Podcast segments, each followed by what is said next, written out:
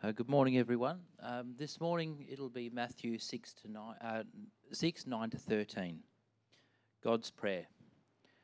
This is then how you should pray Our Father in heaven, hallowed be your name. Your kingdom come, your will be done, on earth as it is in heaven.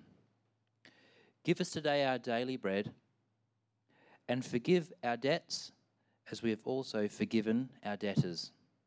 And lead us not in temptation, but deliver us from the evil one.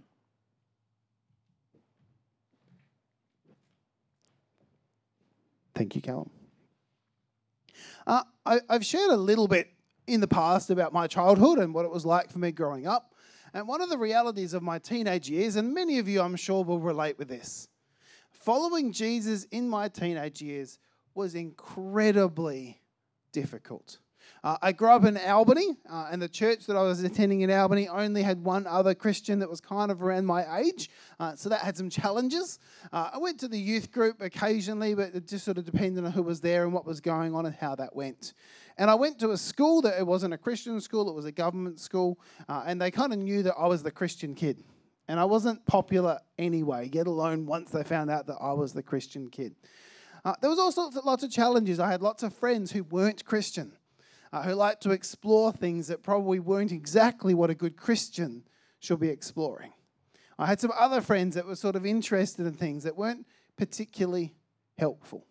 And so I found being a Christian in my teenage years really difficult. What about you in, in different seasons of life when you've found faith difficult? When you've found it difficult to follow Jesus.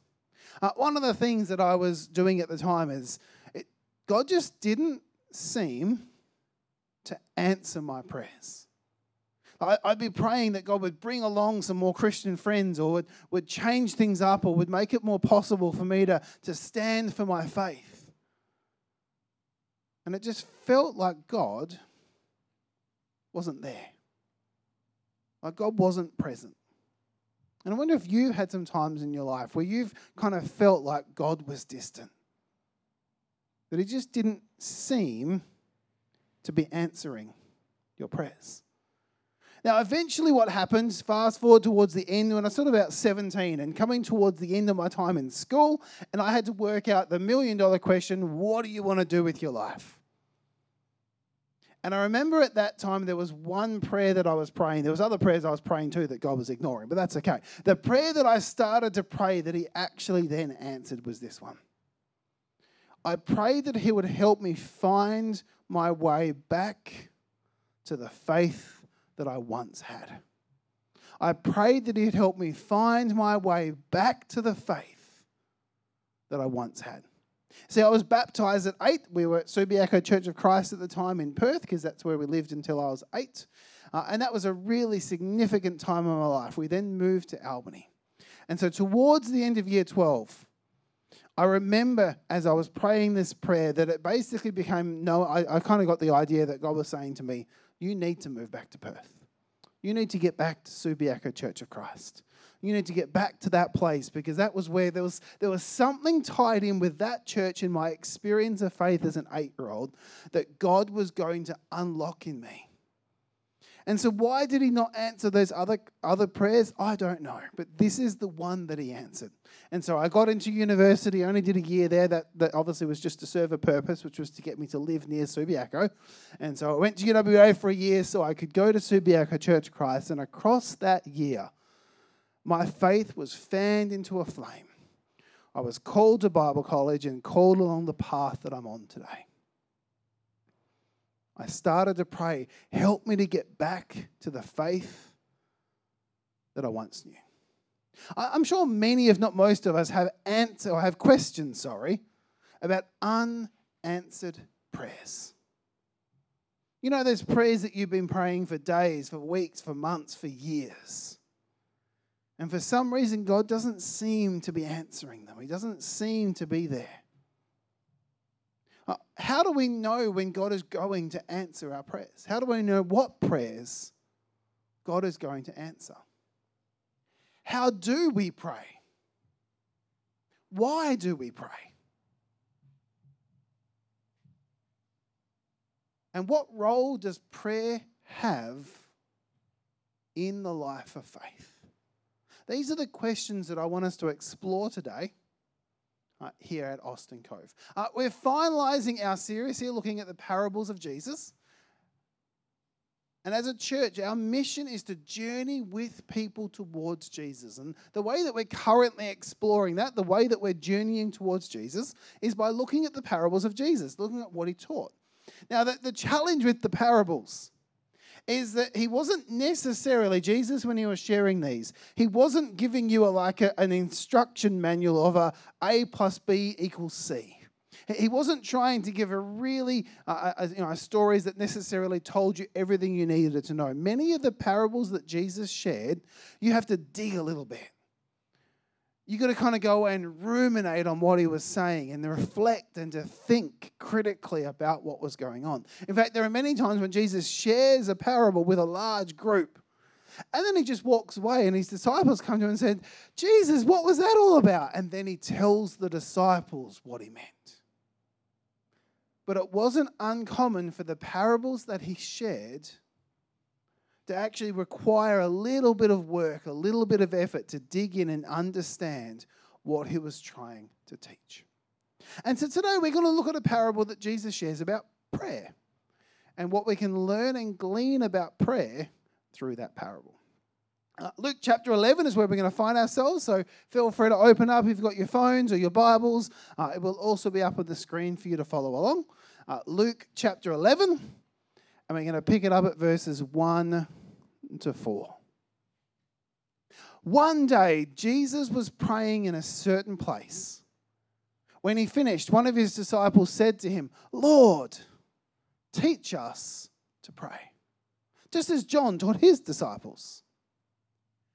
He said to them, When you pray, say, Father, hallowed be your name, your kingdom come.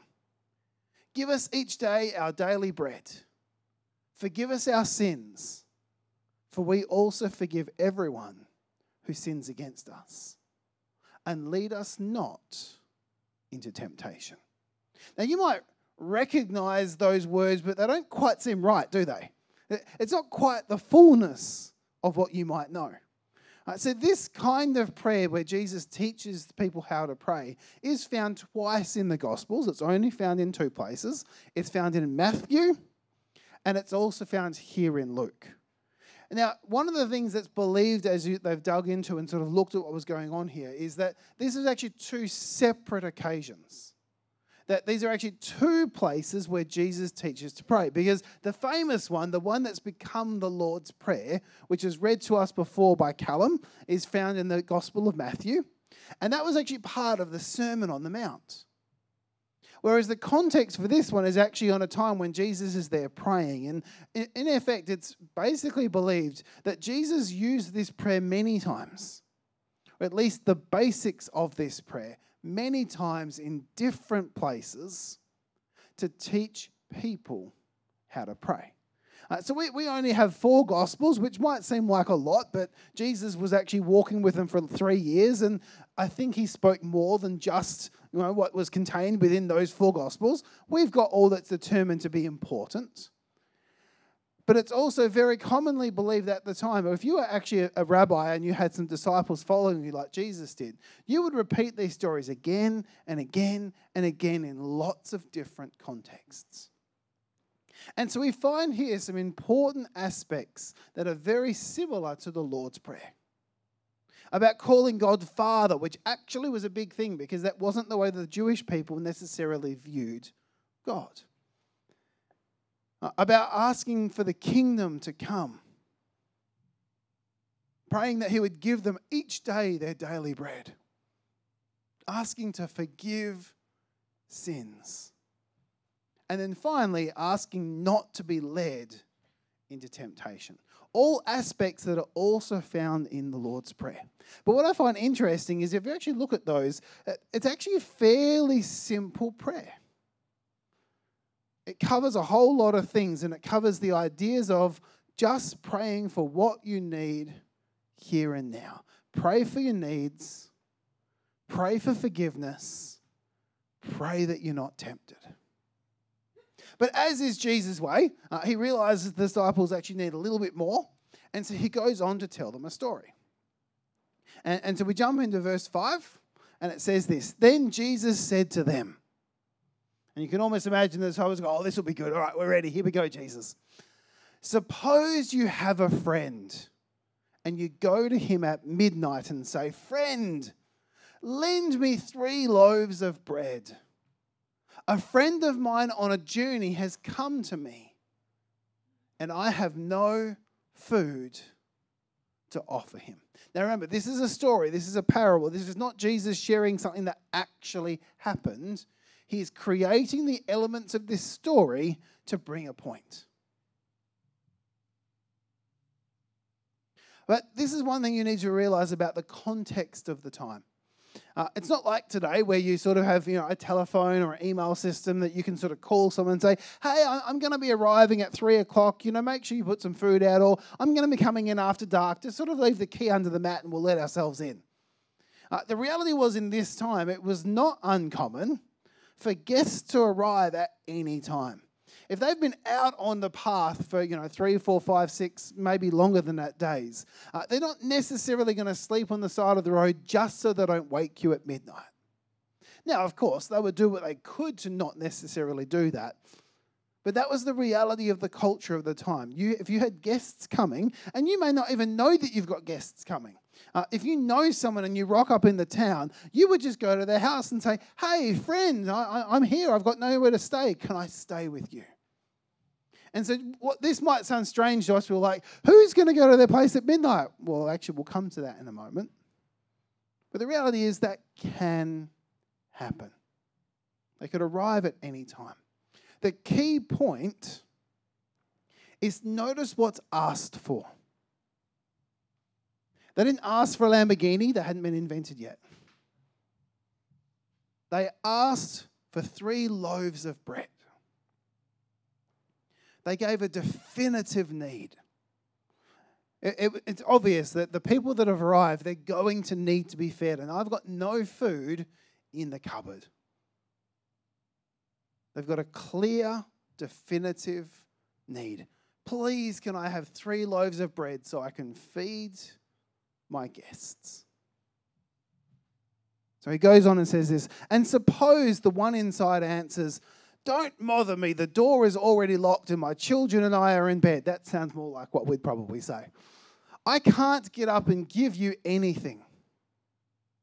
I tell you, even though he will not get up and give you the bread because of friendship, yet because of your shameless audacity, he will surely get up and give you as much as you need. So, actually, even if people did arrive at midnight, if they did arrive late, you would still be a bit like, Are you serious? Like, really? Are you really arriving now and asking for these things? And Jesus in the story says he's not going to give it to you because of friendship. It's not just because he's going to do that. It's actually the shameless audacity of asking for something so boldly at 12 o'clock in the morning. Again, Jesus is trying to create the tension and understanding of what it means to pray. How would you react if someone knocked on your door at midnight? How would you actually feel? I know that we'd be jumping through and probably hiding in the walk-in robe and pretending we're not home. I think that's what would happen. If, if the, especially if the doorbell rang and it was midnight, it's like, no, don't look. There's, they can't see our cars because they're in the garage. So no, they don't have to know we're home. We can just pretend we're not there, and we can. There's even a window in our walk-in robe because it's so big it has to be a room. So we can even like peek out through the blinds to sort of see if they've left. I think that's what I would probably do. Okay, so Jesus is setting up. This person isn't responding just because of friendship. This is a little bit outside the norm of what they would be expecting. But he does say, but he will do it. He will give those three loaves because of the shameless audacity to be so bold as to ask for those things which you need at that time.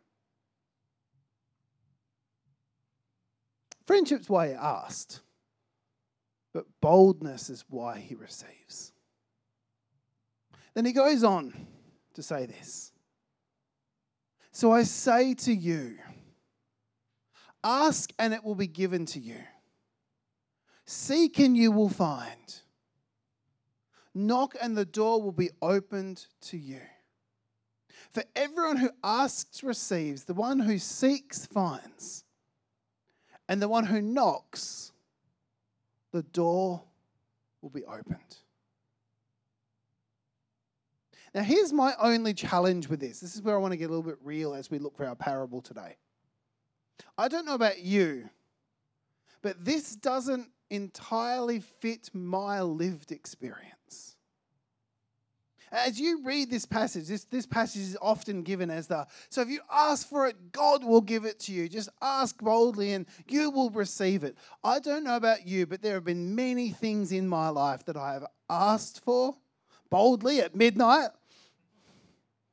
Not necessarily knocking on someone else's door, but you get the idea. And I haven't received them. So, what's going on here?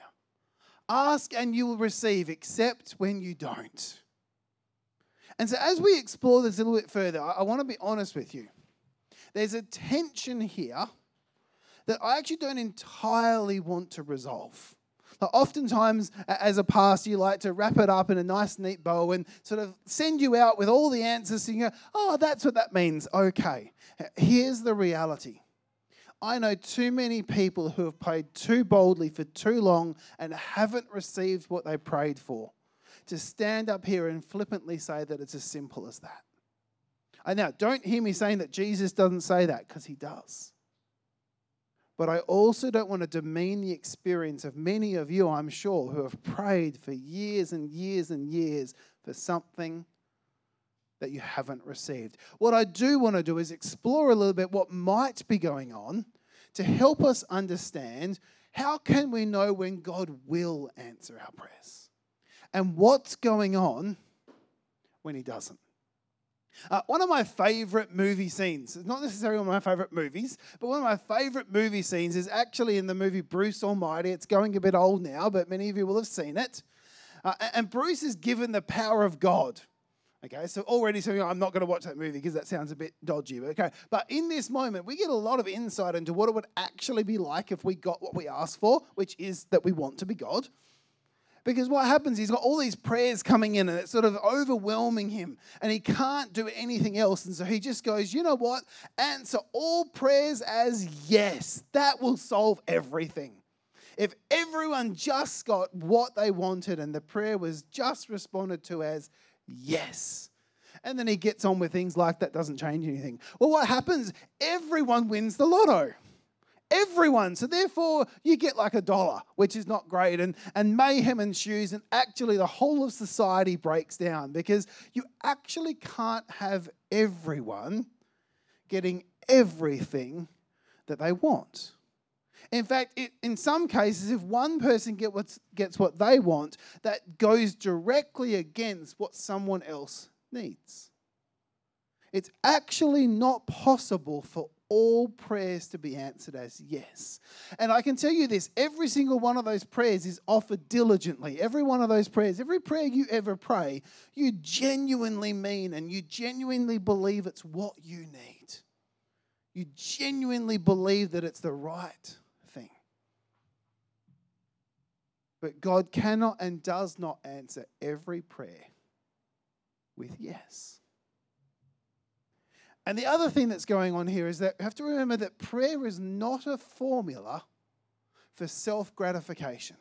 Now, that's a little bit of a harsh way of putting it to some degree because I'm sure that what you're saying is but I'm not praying for myself. I'm praying for others. I'm praying for their needs. What, what I'm meaning by this here is in the context of the Lord's Prayer, it has a very clear focus on two main things God's kingdom and the provision of daily needs. And the context that God brings to this piece is that He views this from afar and He's able to see the fullness of what the picture looks like. He knows what is good, He knows what is not. And we're about to actually explore and hear a bit more about what he says to help us understand that.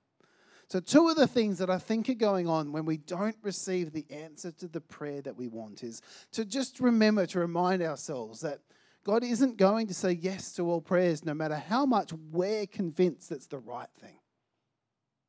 Now, I don't know about you, I could certainly share some stories where we were praying, or I've been praying for something, particularly around actually the early learning center as we start the development around that. If some of the prayers that I'd prayed for in the early days had been answered with yes, we actually wouldn't have what we have now. But at the time, I was convinced this is what we need. God, just help us do this. But actually, when that didn't happen, it made us do something else. And that something else has actually led to a better project. But I was sure in that moment that what I was praying for was what we need. God will look at it from afar, He will see the big picture. So we'll continue on. Luke chapter 11, verses 11 to 13. This is Jesus explaining a bit further. Which of, which of you, fathers, if which of your fathers, if your son asks for a fish, will give him a snake instead? Or if he asks for an egg, we'll give him a scorpion. If you then, though you are evil, know how to give good gifts to your children, how much more will your Father in heaven give the Holy Spirit to those who ask him? And so what we have is we, we break it down, and Jesus says there's fish versus snake, and there's egg versus scorpion. That sounds like a fun little fight, but we won't do that today. Uh, so the, a fish is a good thing.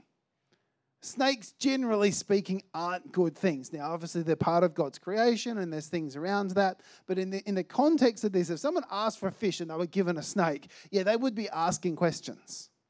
If they were asking for an egg but instead got a scorpion that could sting them, they would be asking questions. Jesus is sharing in this parable that both the fish and the egg are good things. If, if, if a father is asked for a good thing, he's not going to respond by giving a bad thing. If a father has asked for a good thing, he's not going to respond by giving a bad thing. And so, therefore, and it says, God, he knows even more than that. You, we might be evil in our thoughts and what we do, but God is going to give what is good. And what is most good is the Holy Spirit. And in many ways, that is actually how God answers our prayers is by gifting us the Spirit to continue to help us to know what is going on.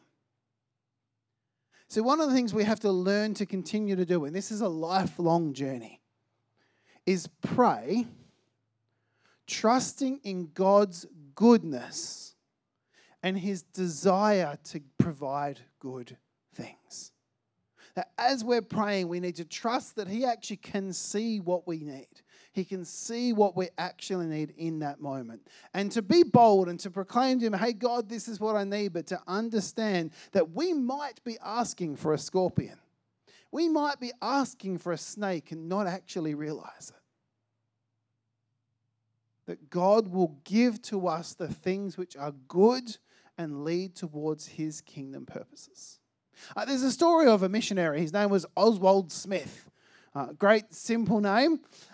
He prayed and prayed and prayed and prayed and prayed to become a missionary. What could be wrong with becoming a missionary? I mean, seriously, if someone was to go, hey, God, I want to be a missionary, send me somewhere around the world, there, there could not be anything wrong with that. Surely they would be answered with yes. But then he was actually rejected by the missionary board of his denomination. Again, I don't have the full details as to why, but he prayed and prayed and prayed and prayed that that would happen. And he was rejected as a missionary. Now, he could have gone many different ways with this. He could have gone and gone, God, how could you say no? Why did you not provide this? This just makes sense. I mean, surely you need more people in your mission field. He could have gone and been resentful towards it, but instead, he went away and went, All right, God, if that's not what you have for me, then what do you have for me? And he went on to plant the People's Church of Toronto in Canada. And in his lifetime at that church, that church sent out more missionaries than any other church at that time. He was told, No, that is not the plan that I have for you. He was told, No, that is not what is good for you and not what is good for my kingdom. But here's what is good. I want you to go and start a church, and I want that church to raise up even more missionaries, that they would be sent out into my mission field to bring in the harvest. Sometimes what we're praying for is just not what we need. And I, I actually realize I'm probably treading on some very delicate territory, so please uh, understand that I do understand. Because some of you have been praying for years for things, and you are sure that what you're praying for is good. I'm not saying that what you're praying for is not good, but if God isn't answering it with yes, maybe there is more to the story that we just don't know. So here's what I do know we won't always know why God says no. It won't always be as obvious as it was with old Oswald Smith, though it was only obvious after the fact. When he was first rejected as a missionary, I'm sure he wondered why God was saying no. In that moment, he probably had questions Why, God? Why? And only in hindsight could you look back and say, That's why. But here's what we can know we can know when He will say yes. He will say yes when it is, in fact, what is good for us. He will say yes when it is, in fact, part of bringing the kingdom one step closer. And we're still called to boldly pray and to ask and to perceive and to look for, trusting that a good God will give good things. But understanding that that will not always be what we are looking for or expecting. So I think prayer serves a twofold purpose. And as we come towards a close, I'd love you to reflect on these few things. I think there's a, there's a key twofold process or focus that, that prayer really helps us with our purposes. Uh, one of them is prayer helps increase our understanding of what God calls good. So, as we pray and as we ask Him for things and as we see the things He says yes to, it actually helps to instill in us an understanding of what is actually good. When you first start to follow Jesus, you may not necessarily know what is good in your life and what you actually need. When you've been journeying with Jesus for a while, you actually start to get a feel for things and go, Yeah, I can, I can see God saying yes to that. I can see because of the track record of the things that He's done in my life before and the ways that He's been building me up to this. Prayer helps us over time to gain a better understanding of what God calls good, not what we call good. And then the second one is like it it helps us cultivate a desire for what is good. Over time, it helps to instill in us our own self filter to get a feel for what is good. What are the things that are going to be beneficial in my life? And, and to slowly start whittling away those things that we think are good, but are not. I mean, I would love a million dollars just to fall out of the sky right now into my lap. And I'm sure you'd be all saying, yeah, sure, I'd be okay with that. And you know what? I could probably use a million dollars for God's kingdom really, really well. So surely that's a good thing. But for whatever reason, in this moment, in this season, that is not the calling on my life to be a millionaire. And I can pray and I can pray boldly at midnight. I might come and knock on your door at midnight. Yeah, does that sound sound good? well, okay, there we go. All right, so if I actually get the million, that's a good answer. But the reality is, okay, I know that that is not what God is asking me to pray for. If I was praying for a million dollars right now, being honest, I would probably be doing it with ulterior motives. I'd be probably doing it with selfish motives. I'd probably want some new fancy thing that costs a lot of money. So over time, praying helps me cultivate an understanding of what is good and what God is calling me to ask for. And so sometimes you might go for years and you might wonder, why, God, why are you not saying yes to this? And all I can say to you is that a good father is sitting there right beside you, holding your hand as you plead and plead. And don't give up because there's other parables that talk about the persistence of prayer and that sometimes it actually is about testing and learning and growing our faith. But just remember that we trust in a good God who gives good things. And He will say yes when it is for His purposes and when it is good for you and potentially good for the person that you might be praying for. But what I want to encourage you with as we, we do finish up this morning don't make your prayers safe. Remember the heart of this parable with someone who was shamelessly audacious in their prayer, rocking up to someone's house at midnight and asking for three loaves of bread. Don't go back into your shell and go, all right, I'm just going to pray for the things that I know that God will give me today because I can't handle no. Now, Jesus encourages us in many places be bold in your prayers. Go boldly before the throne of gold and cast those things towards Him. You'd never know when He just might say yes.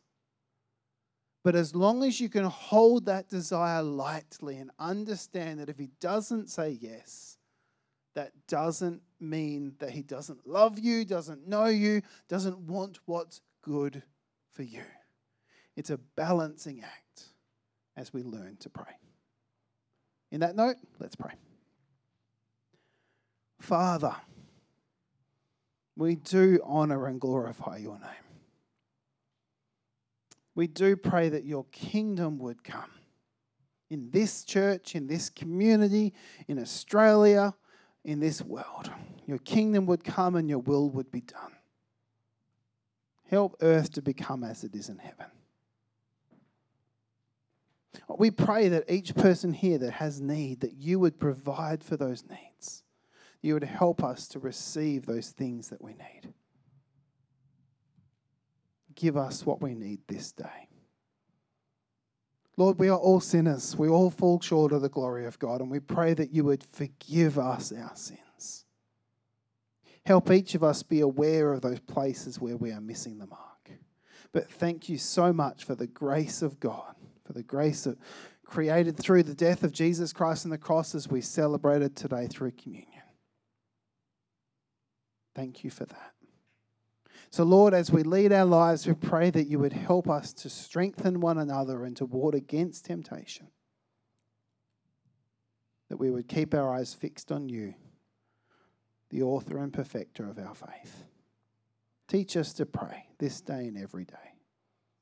In Jesus' name. Amen.